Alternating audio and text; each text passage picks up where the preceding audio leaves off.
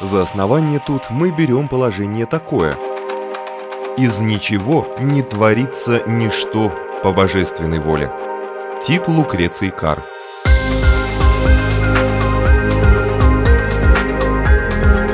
Дерзкие теории, смелые гипотезы, предположения, которые завтра могут стать аксиомами. Программа обо всем, что нас окружает. Природа вещей – на Латвийском радио 4.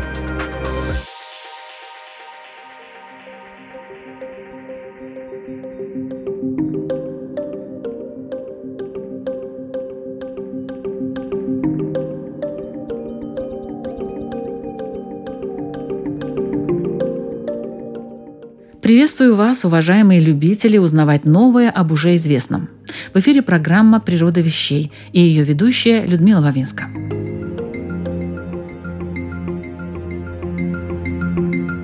2019 год Генеральная Ассамблея ООН провозгласила Международным годом периодической таблицы химических элементов. Ровно 150 лет назад известный российский химик Дмитрий Менделеев впервые представил ее общественности. В первоначальном варианте было всего 56 элементов и еще много пустых мест – кстати, одна из самых старых известных таблиц, которая была изготовлена по личному указанию создателя периодической системы, находится в Санкт-Петербургском университете. Она была выпущена в 1876 году. Дмитрий Менделеев сформулировал периодический закон в 1869 году. Однако первое графическое изображение закона в виде таблицы появилось лишь спустя 7 лет, то есть как раз в 1876 году. Выглядит этот вариант весьма непривычно. Например, в нем отсутствует группа благородных газов, так как об их существовании стало известно лишь спустя 18 лет. В настоящее время таблица заполнена практически полностью. Число элементов в ней возросло за это время в два раза. Сегодня мы вспомним, на каких законах основывается распределение химических элементов. Узнаем, какими особенностями обладают некоторые из них и почему. Но и главное, можно ли синтезировать золото – а расскажет нам об этом доктор наук в области физики, специалист по квантовой химии Дмитрий Бочаров.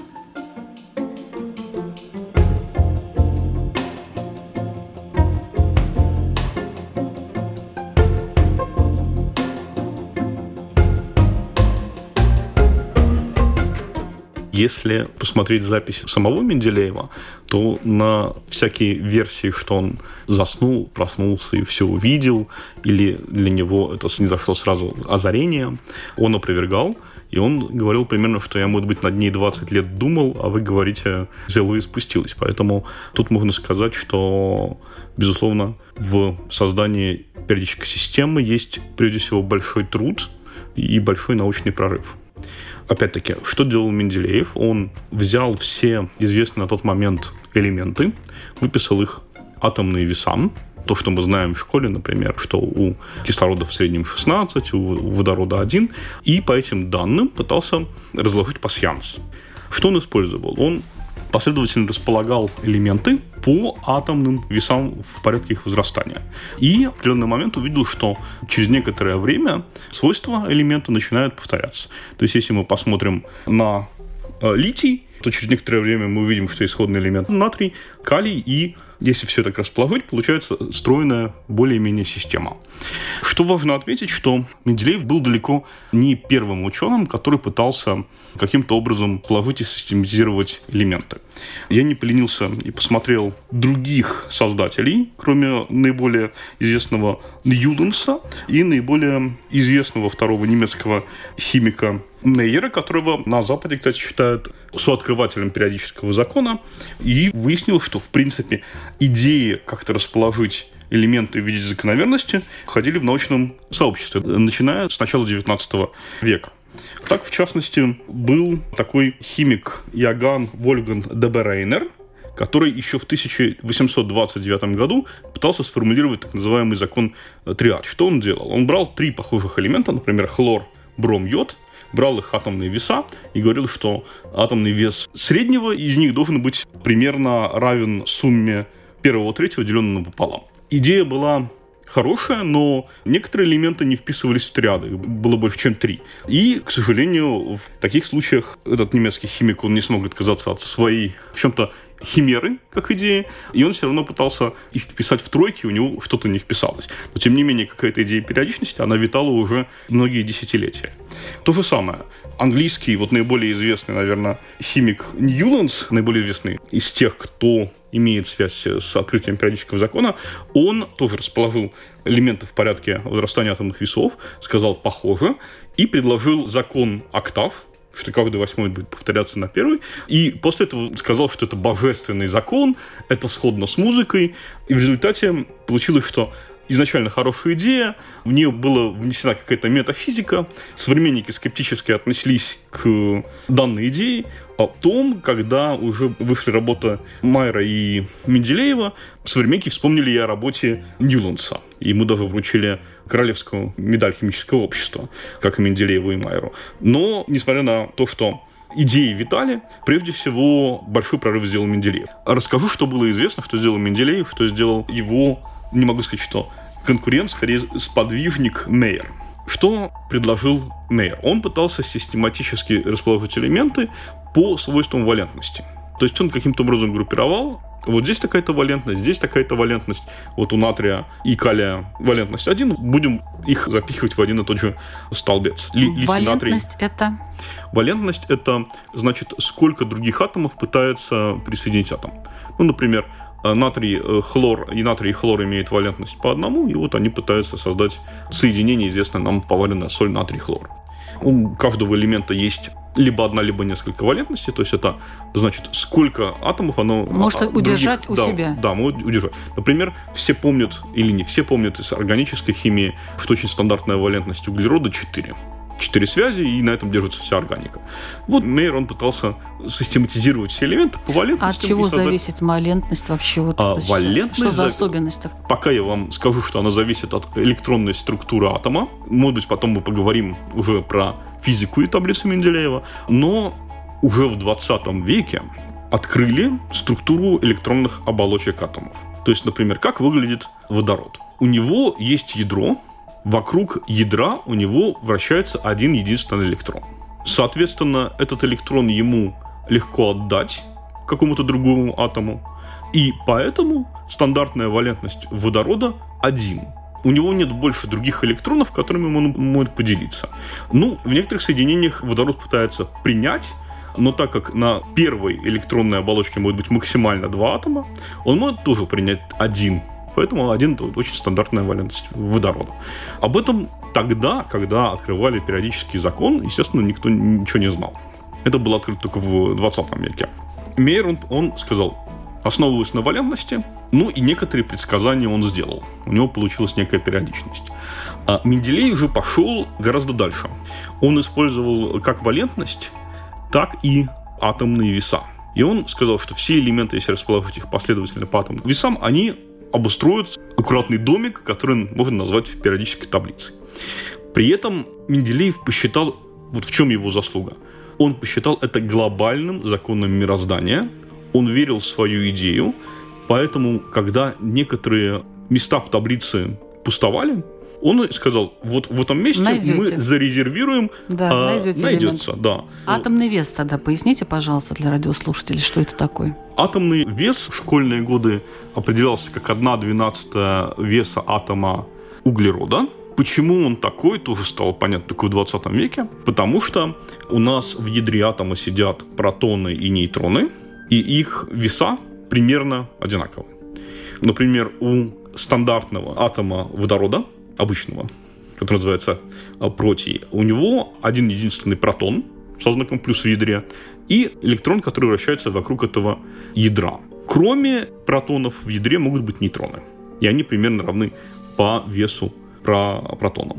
То есть, если, например, мы посмотрим в периодическую таблицу, мы увидим, что кислород имеет атомный вес 16. Что это означает? Значит, атом кислорода примерно в 16 раз больше, чем атом водорода. Дальше я могу посмотреть на порядковый номер кислорода и увидеть, что он 8. Об этом... Порядковый номер это уже в таблице. В таблице, да. Например, один это водород, два это гелий, три это литий, четыре бериллий, пять бор и так далее до 118 в данный момент. Я вот смотрю и увижу, что кислород имеет атомный вес 16, порядковый номер 8. Что это означает? В 20 веке поняли, что же такое порядковый номер в таблице. Э, в таблице. Это то число, которое показывает число протонов в ядре и число электронов на орбиталях атома. То есть, если мы смотрим на кислород 8, мы понимаем, что у него вокруг ядра вращается 8 электронов, а внутри ядра сидят 8 положительно заряженных протонов.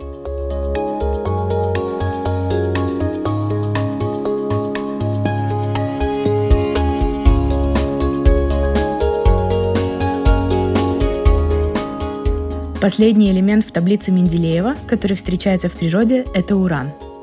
Его в конце XIX века изучал французский исследователь Андрей Беккерель.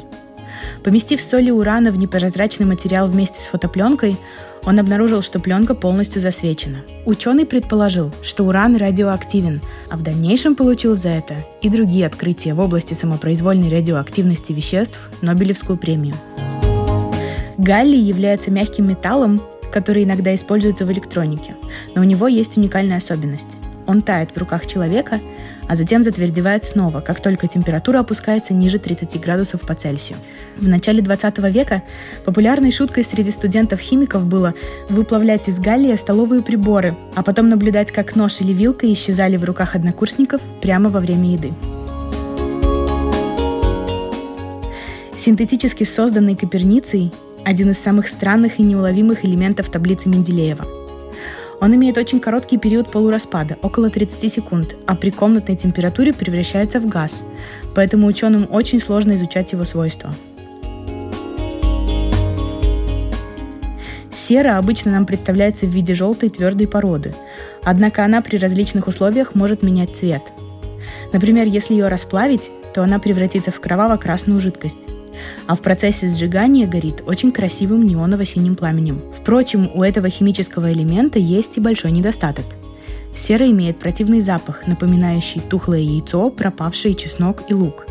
Ученые отмечают, что большинство вещей, имеющих неприятные запахи, содержат некоторое количество серы.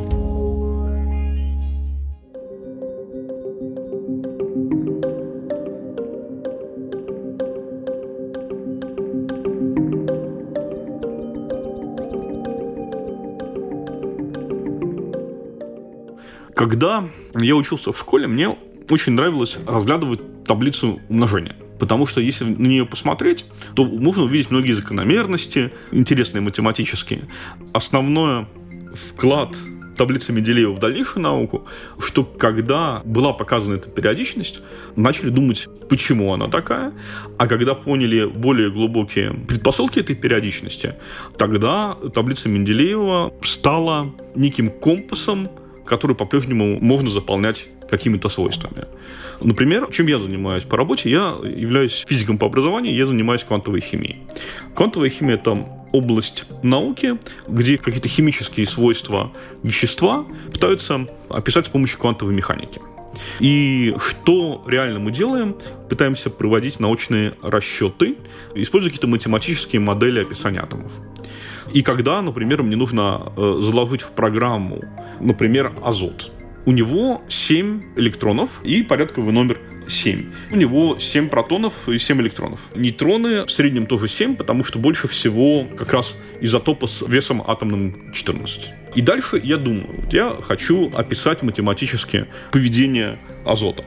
И дальше я уже должен вспомнить, что у него электронная структура выглядит как 2s1 2S2 и 2P3.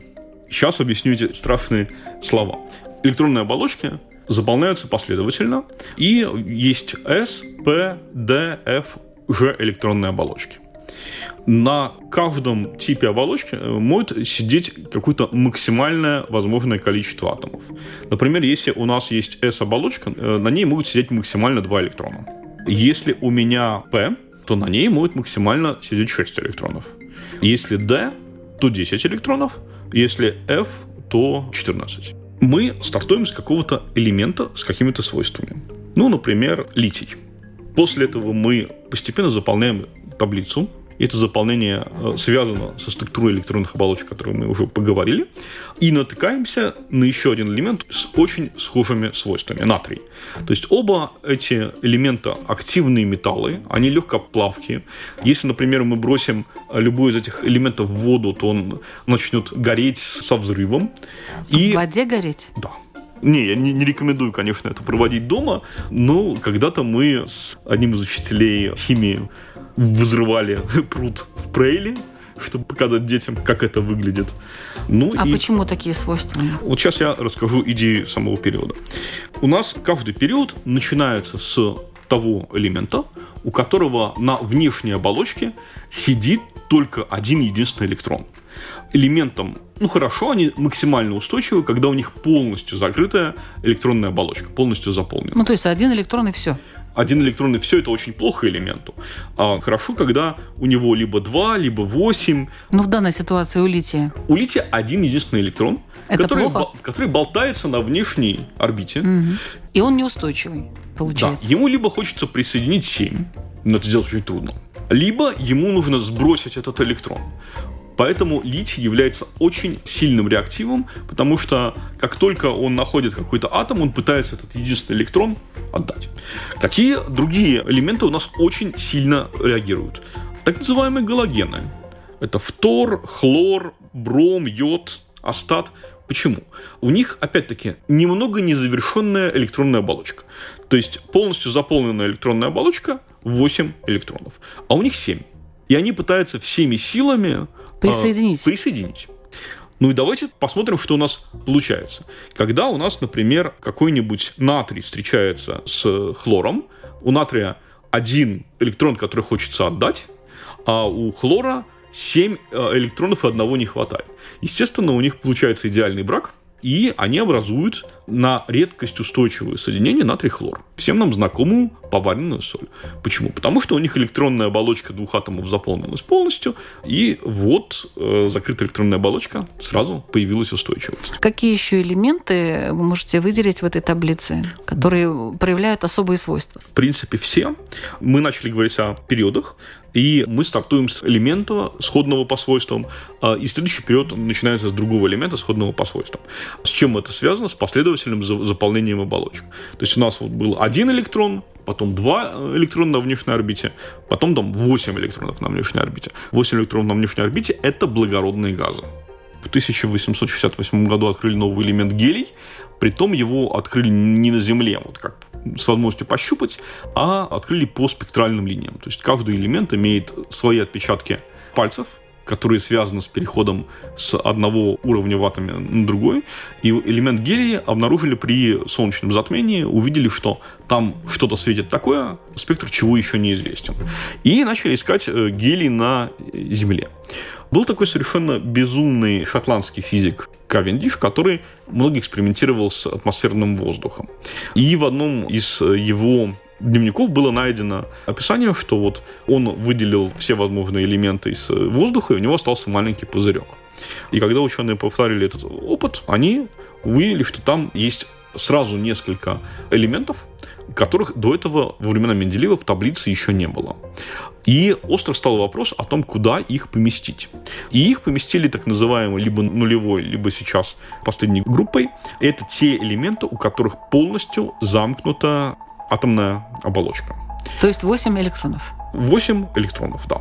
А и что это за благородные газы? Гелий, неон, аргон, криптон, ксенон. То, что многие видели своими глазами, ну не сами газы, сами газы прозрачные, конечно, но если через них пропустить э, электрический ток, то это получается неоновая реклама. Там не все неон, там у каждого газа есть свой спектр свечения, но это открытие было сделано как раз в начале 20 века.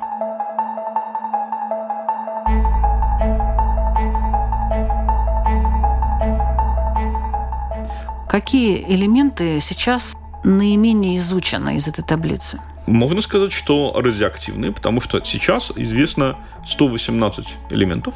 Последний элемент открытый – это ганисон.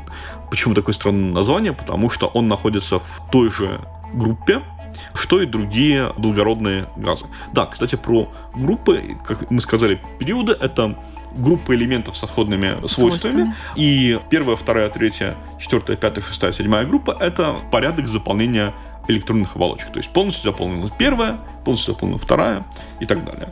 Группы — это столбцы вертикальные, в которых объединены элементы со схожими свойствами. В школьные годы мы видели табличку в так называемой короткой форме. Сейчас Международное химическое общество поддерживает только длинную форму, где 18 групп. Что мы видим в нижней части таблицы Менделеева? А в нижней части таблицы Менделеева мы видим очень неустойчивые радиоактивные элементы. Стабильность в таблице Менделеева у нас заканчивается свинцом.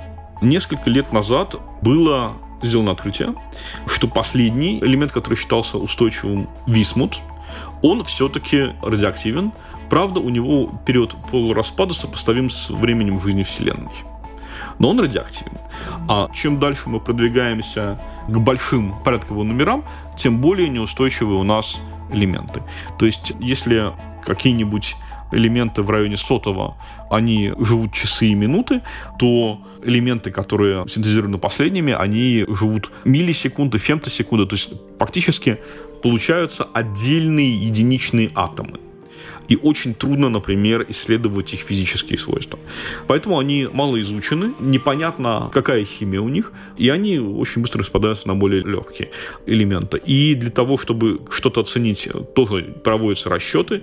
Например, органисон, он вроде бы из э, группы элементов благородных газов, но по некоторым предсказаниям должен быть в жидком или даже в твердом состоянии. Но проверить экспериментально это практически невозможно. И вопрос, где кончается таблица Менделеева, когда элементы вообще перестанут быть устойчивы, ну, тоже большой вопрос, который является такой научной загадкой сейчас. Но говоря о том, нужно ли это изучать, безусловно, нужно, хотя это фундаментальная наука, но фундаментальная наука помогает нам понять общие процессы, общие основополагающие вещи о окружающем мире. Если у нас будут эти знания, то потом, как чеховское ружье, она рано или поздно будет выстрелить. Есть элементы, которые очень сходные, по свойствам, например, лантаноиды. С чем это связано? С тем, что у них начинает заполняться F-оболочка, которая находится под уже заполненной S-оболочкой следующего периода. То есть вот есть, есть такая странная вещь, что в начале у нас заполняется 6S, и только потом электроны начинают постепенно заполнять 4F. То есть что означает? Что S, 6S, два электрона, они находятся на внешней границе а 4F, к которым начинают добавляться электроны, они находятся глубоко. И что мы получаем в таблице? Мы получаем 14 близнецов, по химическим свойствам очень-очень похожие друг на друга. Они называются редкими землями. И их изучают безусловно, сейчас для всяких люминесцентных приложений и так далее, но по химическим свойствам их изучают гораздо э, меньше, чем, например, те элементы, которые активно используются в легировании, у которых более выраженные химические свойства по их влиянию на другие материалы. Какие элементы любят химики? Все. Все любите? Э, ну, химики, органики больше всего любят, безусловно, углерод, потому что вся органическая химия — это углеродосодержащие структуры, которые могут э, образовывать цепочки. Другой кандидат на цепочку – это следующий элемент э, той же группы в следующем периоде. Это кремний. И поэтому там есть дискуссия, может ли быть кремниевая жизнь, а не основанная на углеродной органике. Ну а от того, что исследуют химики, в принципе, сильно зависит от целей. То есть неорганическая химия изучает все остальное. Есть химия, например, сплавов. То есть каждый металл обладает какими-то свойствами, привносимыми, если его добавить, например, к э, стали. И в этом есть целая отрасль химии, которая называется химия сплавов и легирования. И, безусловно, вот все эти свойства, когда химик или физик он э, смотрит в таблицу Менделеева, он уже что-то может понять о свойствах заранее. То есть куда смотреть, что искать.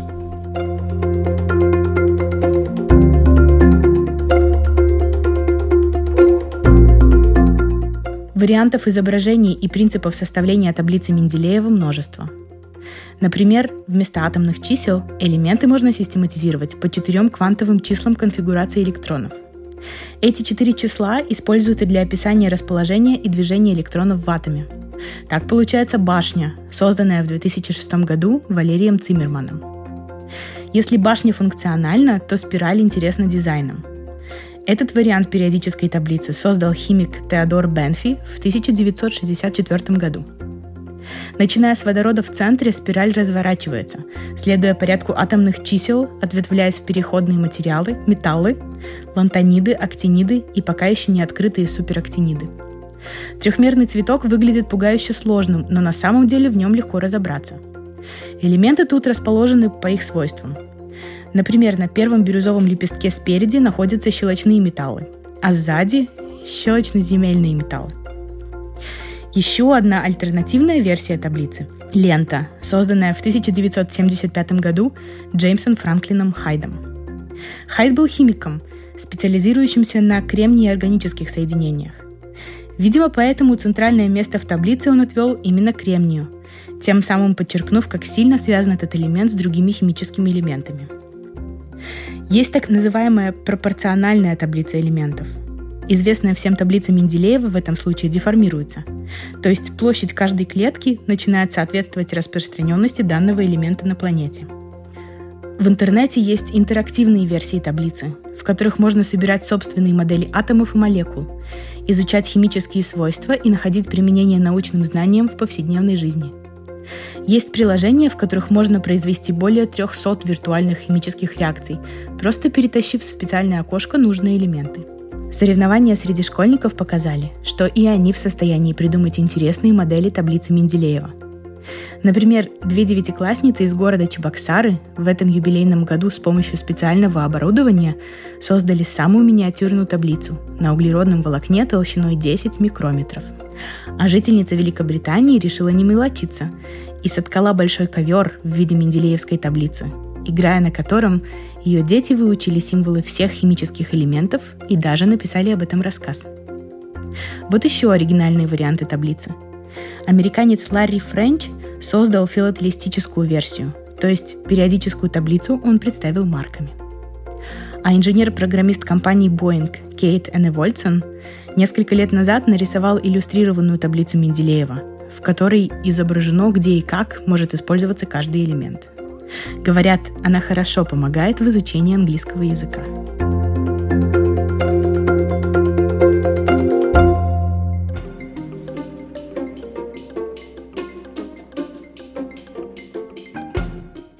Известно уже ученым, что наша Вселенная началась с двух элементов можно было и с одного.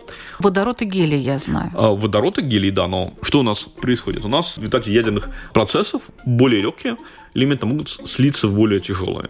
Но вот с кем водород э, с гелием сливались, э, чтобы такое разнообразие получить потом в таблице Менделеева? Вот а, мне это интересно. Откуда а, они вообще стали появляться, эти химические элементы? Если мы посмотрим на всю таблицу и подумаем, откуда возникли более тяжелые элементы, то астрономы в определенный момент поняли, ну и не только астрономы и физики, что тяжелые элементы синтезируются путем слияния, то есть есть какая-то вероятность того, что, например, несколько гелиев сольются и получится углерод. Потом несколько углеродов сольются и получится железо. Все то, что нас окружает, по сути, это продукты взрывов сверхновых звезд.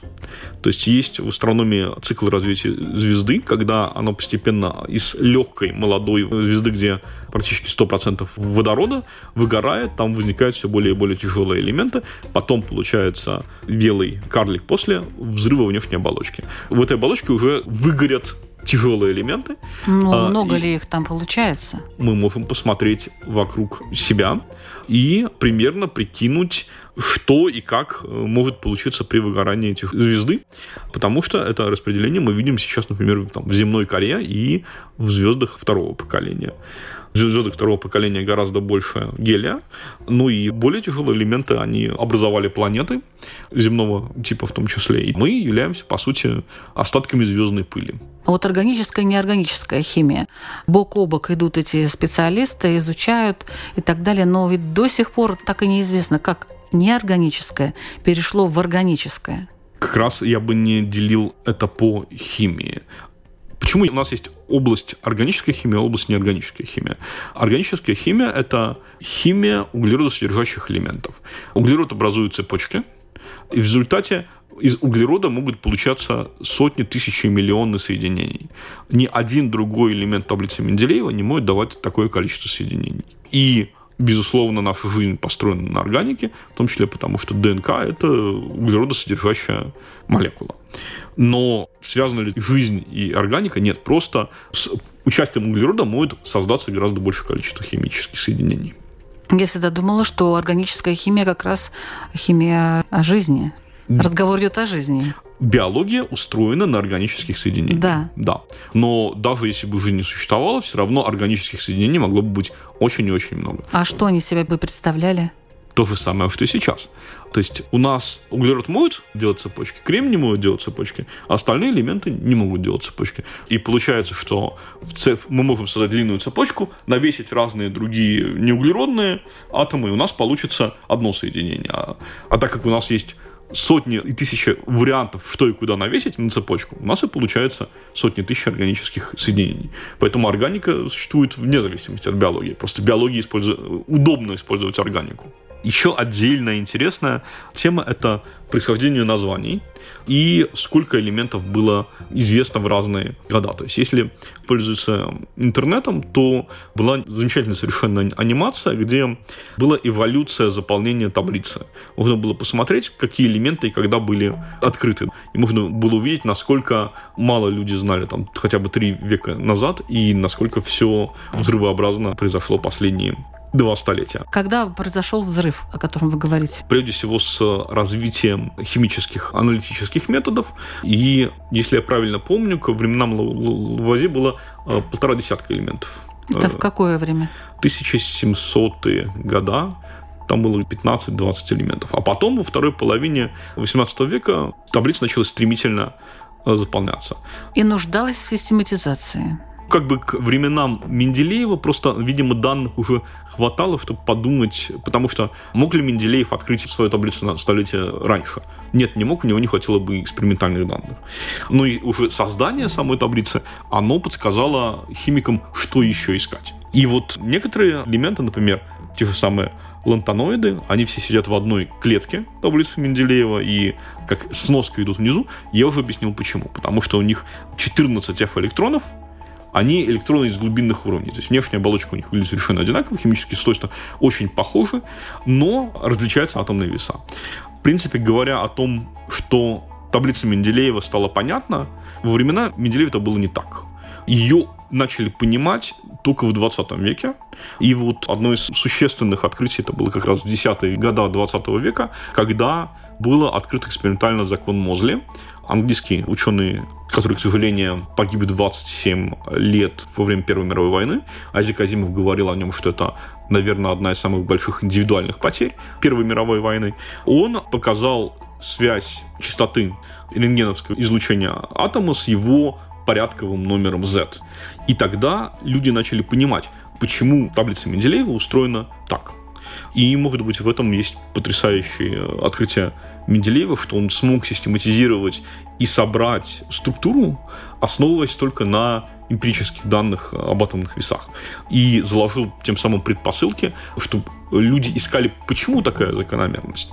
И почему такая закономерность, об этом уже было все начало 20 века, уже и после смерти Менделеева. Отдельно интересная тема, конечно, связана с названиями элементов. То есть в названиях элементов можно найти разные страны, разных людей. Последний элемент Аганесон – один из редких двух случаев, когда элемент назван в честь живущего человека российского профессора. Второй – это Сиборгий, был такой элемент. Ну и, безусловно, элемент с названием Менделевич 101 тоже там присутствует. И если меня слушают молодые слушатели, то обратите внимание на таблицу Менделеева, ее всегда очень интересно читать посмотреть, посравнивать, подумать, а почему у нас, например, 10 металлов подряд идут. Потому что это связано все с законами физики и химии. То есть, например, почему у нас есть в каждой группе каких-то 10 металлов, например, от 21 скандия до 30 цинка? Потому что у них начинается заполнение D-оболочки, они называются D-элементами. И отсюда сразу идет и многие физические, и многие химические эффекты.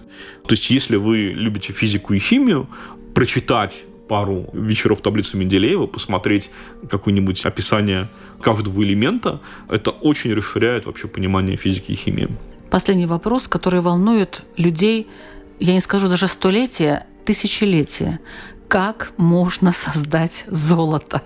Люди ведь обычно хотят, чтобы создать золото дешево. Конечно. Вот. А, поэтому в данный момент я бы сказал, что дешевых способов нет.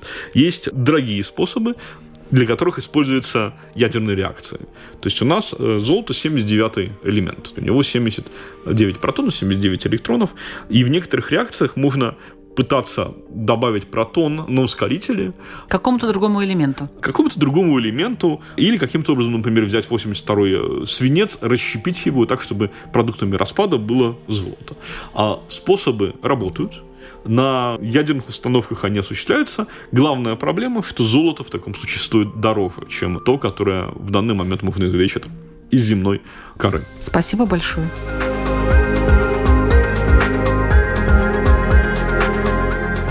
В эфире была программа «Природа вещей».